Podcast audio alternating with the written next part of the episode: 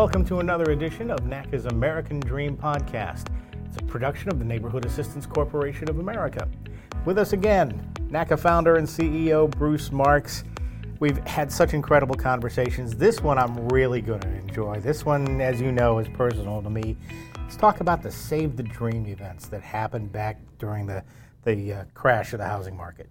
Tim, so when you start out and we talk about this, I testified on September 12th of 2000 in front of the House Financial Services Committee, and I said that this mortgage crisis was going to happen. Remember, September 12th of 2000. Mm-hmm. So, you know, I was one of the first people to speak about that because we knew that it was coming. Because while NACA, as you know, provides the best mortgage in the country, we saw a lot of people who had our mortgages out there who were, who were refinancing, who were getting mortgages that we knew were structured to fail. So they were getting cash out in some cases. Uh, they were, we knew that you know they had initial affordable rate and payment, but we looked at those notes and those mortgages and they were going to reset, and they were going to reset uh, for payments that we knew the homeowners could not afford. So, you know, we were doing the purchase program, but we said, you know, that this is a crisis that was looming. And we said the biggest players out there, Fannie Mae and Freddie Mac, but particularly Fannie Mae, that, you know, that they had to stop buying these mortgages from Countrywide and other predatory lenders, and they should keep to their mission of providing conventional mortgages and continue to have that as the standard. So when I testified at that hearing, it was very interesting because I was invited by the Republicans to the, that hearing.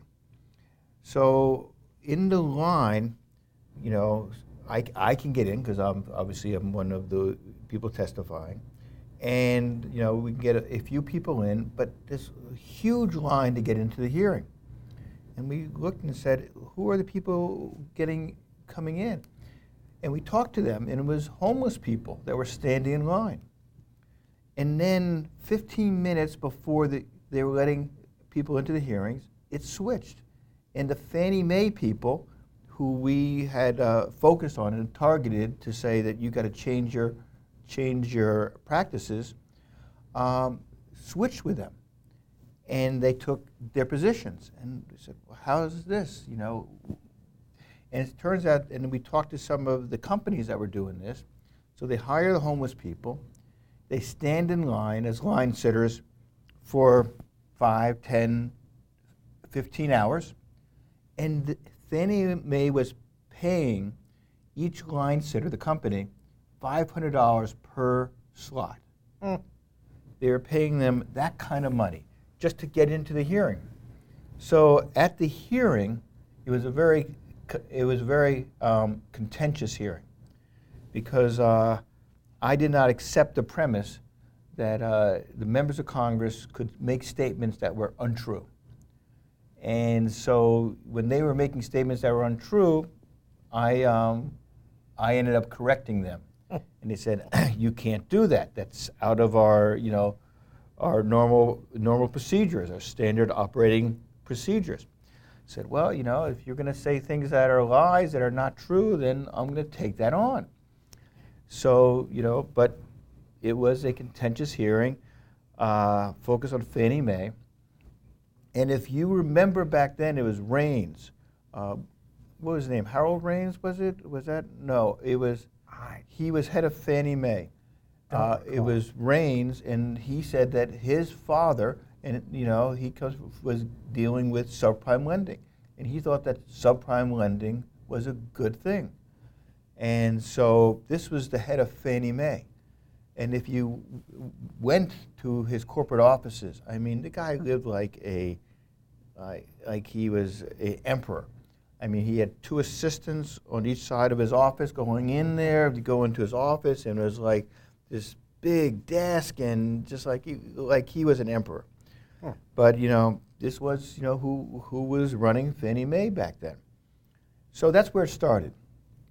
And so we we were preparing for this crisis. And the reason why, so we knew that these mortgages that people were getting were structured to fail. And there's a lot of pressure on us, Tim, that said, uh, let's uh, change NACA's underwriting criteria. Let's make it more flexible so we could compete and stay in business uh, against these predatory lenders.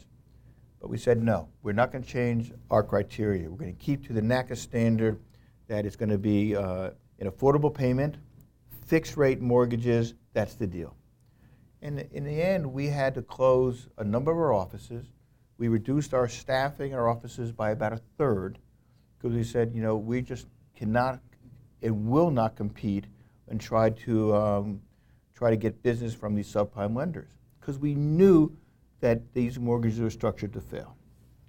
So then, uh, you know, this is going on for a number of years. We're gearing up, and then two, 2007 comes along, and we see the crisis starting to happen. And so we said, okay, the best way to deal with this is if you were initially to do the refinances. And so we, we, we ended up committing over a billion dollars to refinance mortgages. Eh, that didn't work. It, we couldn't get the volume, the underwriting criteria was too restrictive, and just didn't work. So then in 2008, on August 23rd of 2008, we have a press conference at the National Press Club. And we said that Countrywide, which at that point was considered the gold standard, was the most was the worst predatory lender in the country and had to be taken on. No one had taken on Countrywide. No one had criticized Countrywide. But we, at that press conference, we had victims of, uh, of um, people who had a Countrywide mortgage. We said, we're going to start the campaign against Countrywide. August 23rd of 2008. At that point, weren't they the largest mortgage lender in the country? They were the largest and, you know, and the most aggressive out there. So that started the campaign. So then come, uh, come on uh, back to uh, Boston and, uh, you know, and we said, okay, so then we're gonna we're, we're gonna do our you know our campaigns. That started our campaign against Countrywide. So we're gonna go to their offices and we're gonna shut down their offices. So we thought, you know, we put the, the word out that we would get maybe 50, 75 people. We had over 250 people come. And so we went to their offices in uh, um, Boston, Jamaica Plain, and other places in Boston, you know. And what happened was amazing because people were so angry, Tim. They were so angry that we went to the offices and people insisted on going into the offices and shutting them down. I mean, people were just beyond the pale for good reason because these mortgages they're losing their homes and the one that was stands out is the one that uh, we did in jamaica plain close to part of boston close to where our office is and we and and we uh, go in there and obviously the staff there is really you know the countrywide staff is really upset and they say to uh, the police officer said you know you you you've got to stop this right well the police officer is a NACA member He's a NACA homeowner. So he kept the door open. He said, just don't hurt any, anybody, but you're welcome to go in and raise as much ruckus as you want. So we took over the offices and we started doing this, and then um, uh, it spread to Chicago, and it was just, just it was going to go wildfire. So then I get a call from um, executives at Countrywide, and they want to meet. And so uh, they called me on a Thursday, and they're coming in on Saturday. So when they came in, I figured oh, they would come in in their, you know, uh, their, you know, on a commercial jet. No, they flew in in their private jet, their private jet. So they come to the office and uh, to to our office, and um, you know we go through this intensive negotiations. Uh, it was it started like, you know at around 11 in the morning, and it goes, and we're going to, you know, we're trying to work out an agreement where they would modify the mortgages, right?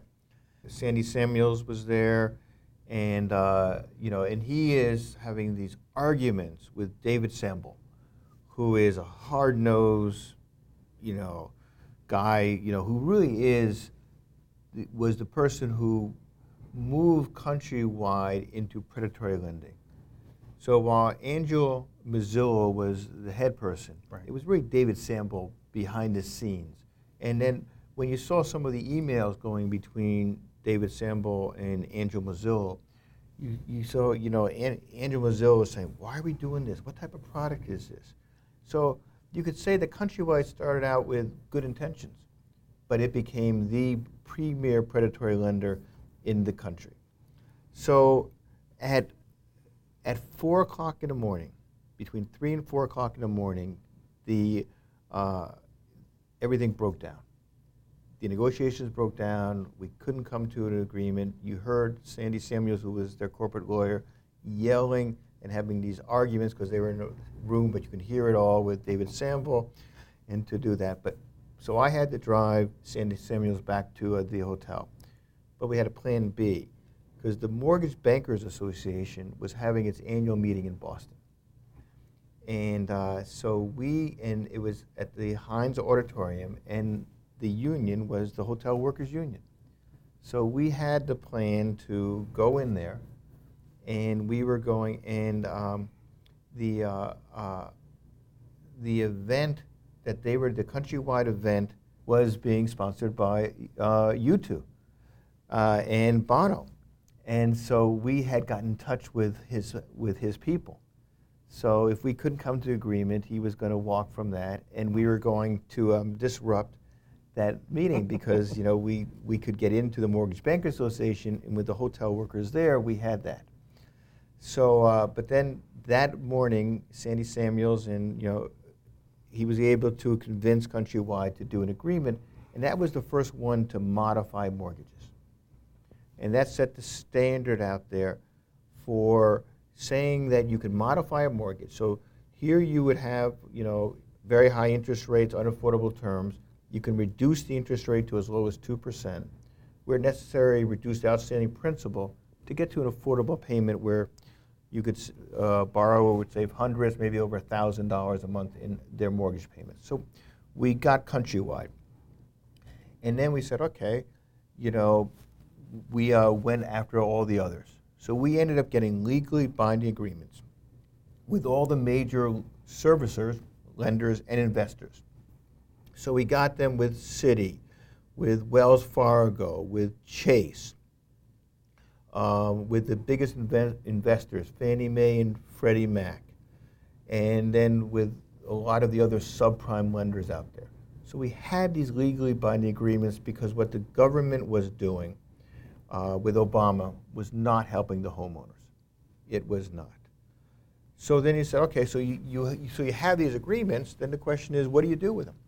The first uh, agreement that we did with the press conference with um, Countrywide was on August 23rd of 2007, of 2007.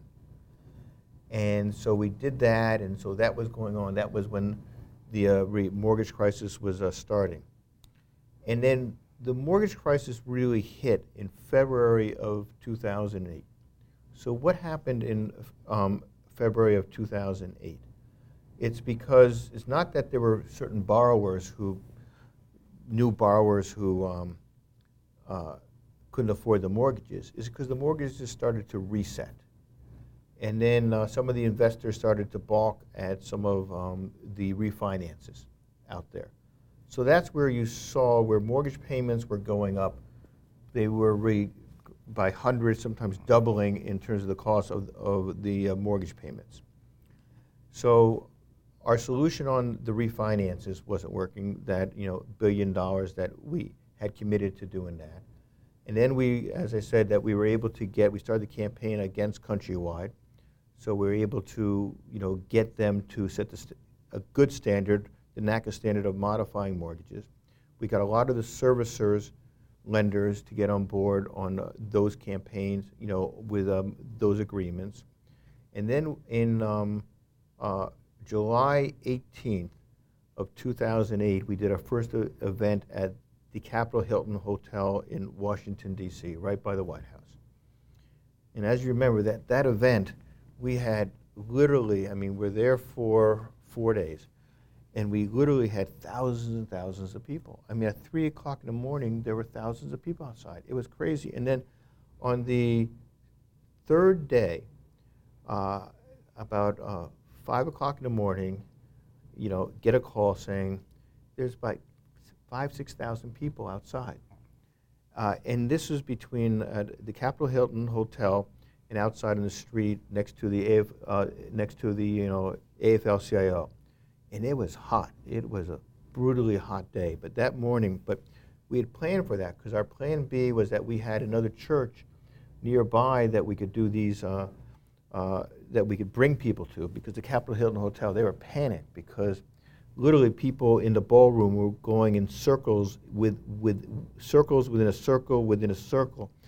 And we would be counseling people.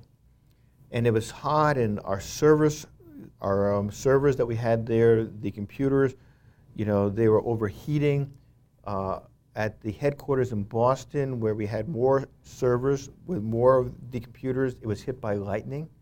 So we had to send some people back there to, to fix that. Uh, we, um, we had, you know, people were just almost storming into the Capitol Hilton to get in. And then, so, you know, went outside and the police were going to shut it down. I mean, I mean, the Washington Post was reporting on it because they couldn't get into the building of the Washington Post because people were lined up.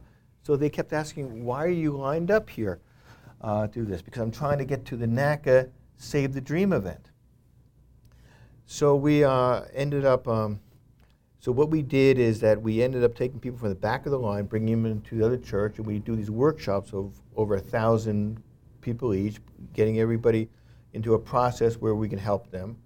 Uh, I got really mad because the AFL-CIO, that it was a weekend, they wouldn't even open up their doors. I said, you're, you're supposed to be of the people, and they wouldn't even open up the doors. I mean, it was in the mid 90s. Everybody was just hot, and that um, the police wanted to bring in the riot police to, uh, to shut it down. I said, we got this. You, you, uh, you know, bring in the riot police, you're going to have a riot on your hands here. So we had our staff and, you know, our volunteers, and we managed it, and people were really, you know, just wanted, they were just de desperate for help. So that was our first Save the, Save the Dream event, where we, we actually had Fannie Mae there, and they were actually doing some of the modifications on site. So that gave us the model for how we're going to do this in um, the future.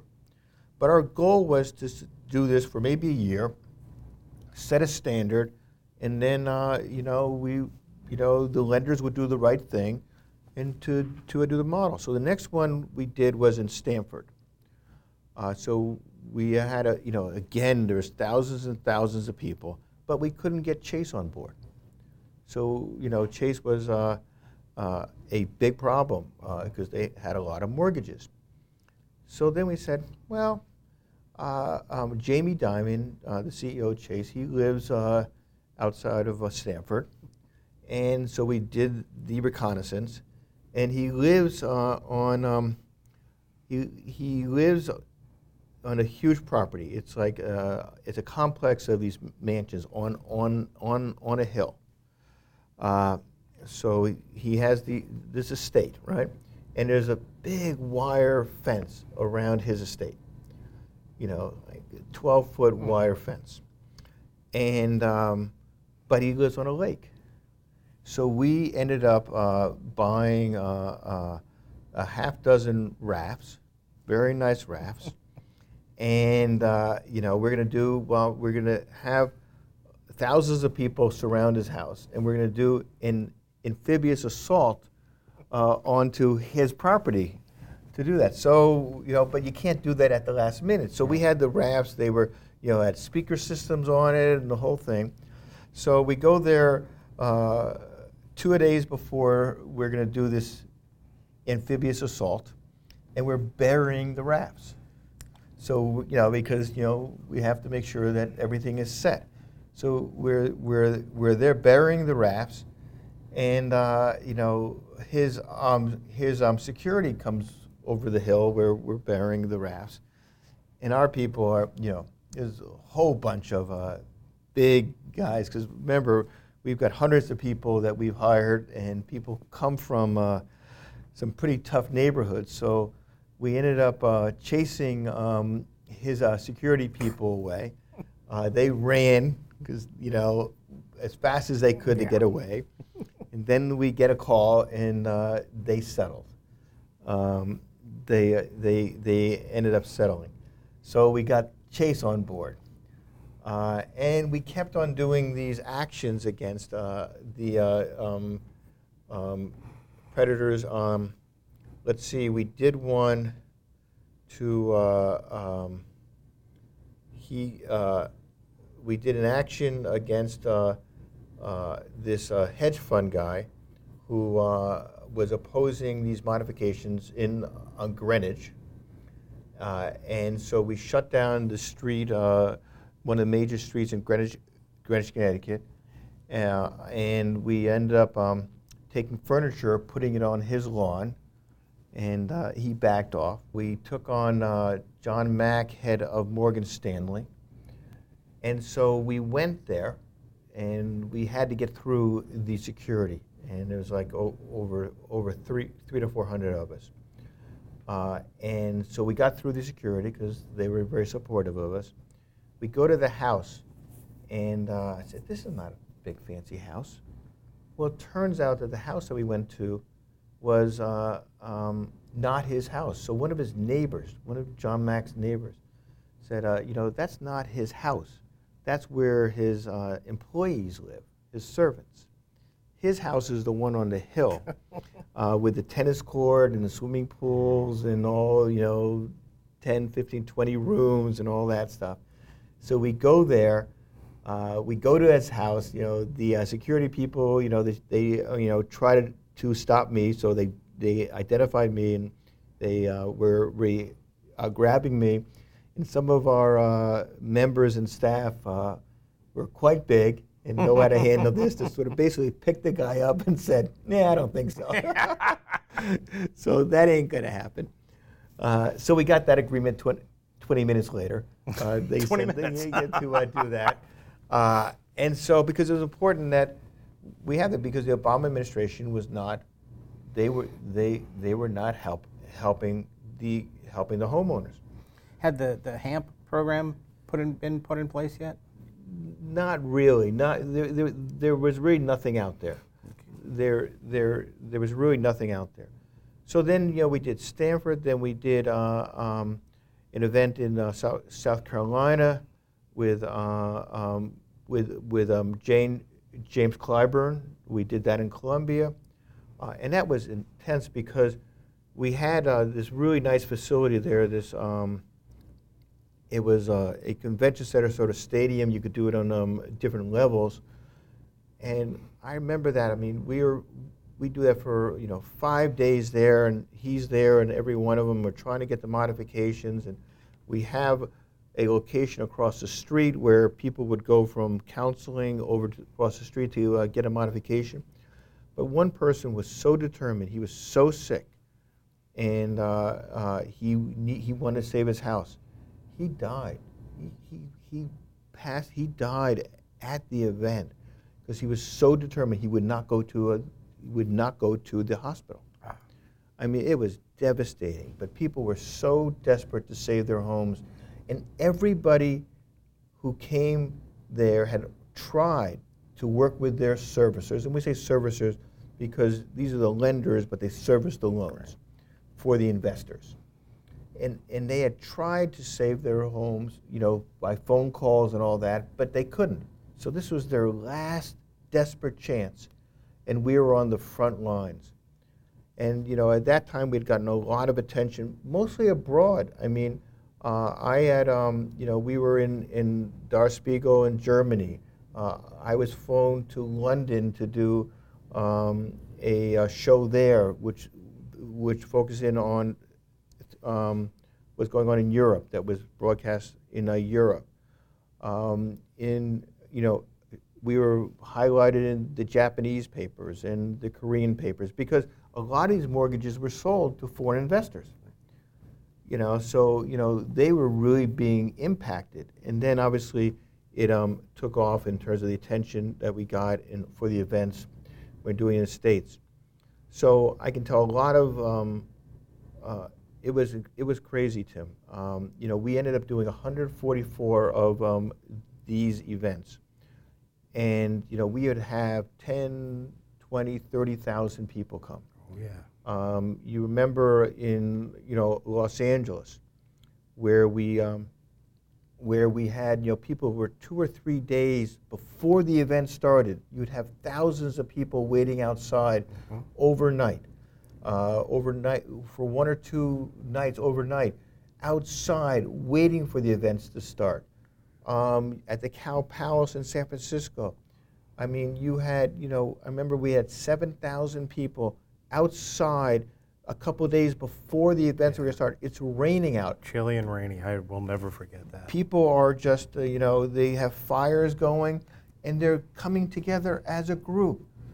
I mean, um, it was, it was so unbelievable. I mean, and remember, and then at the Cow Palace, uh, one of the sewer lines broke to, uh, to um, that, and we had to deal with that. Uh, in West Palm Beach, if you remember when we did that, we had, you know, West Palm Beach. You think Right. that that is a wealthy area, Upscale, affluent you know, area, yeah. And we we would have people. I remember, you know, walking through because remember these were five-day events, right? So at three o'clock in the morning, I'm walking, you know, in the conference center. It's a massive conference center, you know, and people refuse to leave. And oh, I, I saw, you know, people, the children were huddling with their mothers on the floor, refusing to leave. He's saying, we're going to keep our homes. And so what we said is, okay, we're going to not just shut this down at 1 or 2 in the morning and start again at 7 or 8. We're going to do it 24 hours a day. And we ended up doing these events for 24 hours a day, sometimes for five days, sometimes we, we extended it to seven days. Don't forget Or that, that. Don't forget that uh, event in Los Angeles you were just referring to uh, a, a few moments ago was actually an 11-day event. Was the largest foreclosure prevention event in history, And then, and it was it was stuffed like that every day with people. and then uh, if uh, you, you uh, remember what happened, I mean, so we, we had reached out to, to the politicians. And, you know, we wanted them to be on board to help get some legislation through or to support. And all of the, the politicians, remember, these were the Democrats back then. In uh, the Los Angeles area, they asked for a meeting. So we met with their, with their chief of staffs and some of the politicians, and they said, How dare you come into uh, Los Angeles and, and you should go through us? And I said, Oh, we'd love to if you were doing the work. And they weren't. So we said, You know, here's the deal. We're going to invite you to come to the event. You tell those homeowners, you tell them that you're going to take care of them and that they should not come to NACA. Because we, we filled that void. Now, there was, it overflowed and it was hard to help everybody, but no one else was out there. No one else was out there putting themselves on the line like NACA and the staff was doing. Because remember what was going on. We had, we had hired 800 counselors.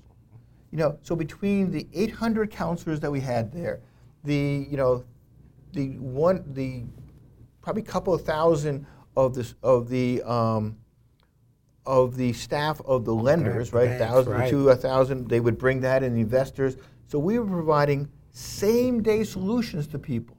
When everybody said, oh, you couldn't do that, it was impossible to do that. So we were doing that, but we did not have the support from, you know, people were more interested in turf. So we didn't have the support. So, so the nonprofits, oh, they, they, you know, were concerned that, you know, we're stepping on their toes, on their turf. Uh, the politicians, you know, they, you know, it, we were, they weren't, we weren't going through them, so they didn't like us. And the Obama administration didn't like us because, you know, their solution was not working, and they didn't want to be shown up. Mm-hmm. So, you know, we were out there on our own. We were at, no one else was doing that. But and our goal was that, you know, we shouldn't have to do this. That if we showed a model for how you could do a same-day solution, others would build on that, would replicate it, and then we could be out of that. But that didn't happen. It never happened out there. But, you know, those were, I mean, it was devastating, but we helped over 250,000 homeowners save their home directly. Not to mention the hundreds of thousands that got done because of the systems we put in place, what we forced the lenders and servicers and investors to, uh, to do. But we had to fight. Everything that we fought for, we got, we had to fight for. I mean, we had to shut down Fannie Mae. You know, you know, we, we had blockaded the entrance. I remember we were, uh, you know, protesting outside of their, you know, of their buildings, and then we said, okay, on the signal, we're going to bust through the uh, um, uh, the security uh, um, uh, fences, and where the security and their dogs were. So uh, um, the guard dogs. So you know, we on on the signal, we all went through it in one in one shot. So we went, we got through their um, security parameters. We got to the uh, front of Fannie Mae. We shut it down, and the cops were fine. So we figured, well, we're going to be here a long time. So we ended up ordering pizza and uh, and food. And so the cops said to us, you know, because we wanted to make sure that we take care of them. They said, well, can we get you some food? They said, don't tell anybody. Just put uh, the pepperoni pizza in, uh, on the passenger side of that vehicle over there. So we got that, but you know, it required all the fight. It required the fight and the solution. But that's what NACA does. We're always willing to push the limits to do the right thing for people in need. And it was, you know, this lasted over six years that we were doing this. I mean, we were on the road. Some of us were on the road for over two months at a shot. Right. At a shot. And it got to the point where we were just not doing one event at a time. We were doing, doing two, two, and sometimes we did three at the same time. I mean, I remember we were doing Fresno and San Diego and Los Angeles at the same time because the need was so tremendous out there. It was. I think it's it's beyond the imagination probably for most people how massive this demand was. You know, there, there are several other stories that that I could recall, but just you know, with with regards to the lines here in Atlanta, where we happen to be taping this right now, this uh, I'll never forget the final day of our first event there at the Georgia World Congress Center. You know this very well, as, you know certainly as well as I do. The crowd when we pulled up that morning was snaked through the plaza in between it and the CNN Center, down the entire length of the Georgia World Congress Center, down past the Georgia Dome, and out around the back of the Georgia Dome. And that's and, what met us that morning. And, and, and the craziness of that was that was on a Sunday. There were 23,000 people out there. So I'm so I am walking the line, right? Because people are amazing, and that is people were patient. People, you know, there's no incidents as long as you kept the line tight. If you didn't have the, the line organized or tight, and people were cutting in, that's when you have chaos. So I'm, you know, walking the line, and all of a sudden this black SUV pulls up, doors open, and these two big guys just pull me into a, this, uh, this uh, vehicle and drive me off. What's going on? Well, it turns out it was their, you know, um, task force, their, uh, you know, their terrorist task force guys, you know, um, for the police here, and they bring me to the end of the line at the Georgia Dome, and they said, "What are you going to do about this?" And we said, "said We got this. You can." And they said, "Well, if you don't have this, we're going to send in the you know the task force, the um, the uh, um, the squads the, that they have, the riot squad, yeah, yeah the, the riot squads, and they're, we're, we're going to shut this thing down. So you shut it down, and it's going to be chaos yeah, here really to do that. So I ended up running to the uh, uh, back to the World Congress Center with two of uh, their security people because there's 23,000 people. I mean, it, it was crazy. Mm-hmm. But and then we ended up working with them, uh, working with the World Congress Center, so that we would have these massive workshops. You know, we'd have them, you know, over a thousand people because they they have the space there, right? And we handled it. But I mean, that was just amazing. And then in uh, Chicago, we had a massive one at the McCormick Center McCormick there. Place, we jammed that Uh, up, yeah. And we had Senator, Senator um, Durbin who was there, right? You remember Mm-hmm. that he came to uh, that, and then um, uh, people were so mad at Chase because Chase was always the problem, right? Uh, out there that, uh, and we we uh, we uh, always protected um, everybody, so there was never an incident. Right. Uh, but uh, you know, but the Chase people were so afraid of their customers that everybody else was fine, but they ran out the back end, the, I- I- the back of um, the convention center. Yeah, and you know what? That's going to be our next conversation. I think we're going to leave it there and wrap this one up, but we're going to talk about Chase next, and there's a great story all of its own there. So let's wrap this one up. Thanks again, Bruce. You know, these stories are just amazing, and I think a lot of people are learning just about Uh, how much this organization has done over these last 30 plus years. Yeah, and then we should talk about what we did in terms of HUD, in terms of the Obama administration. Oh, yes, I remember that too. We'll get to that too. Lots more to come, obviously. So thank you for being here for this edition of NACA's America Dream podcast. We will be back very soon. Make sure you join us for the next one and the one after that. I promise they're all going to be just as interesting. We'll see you soon.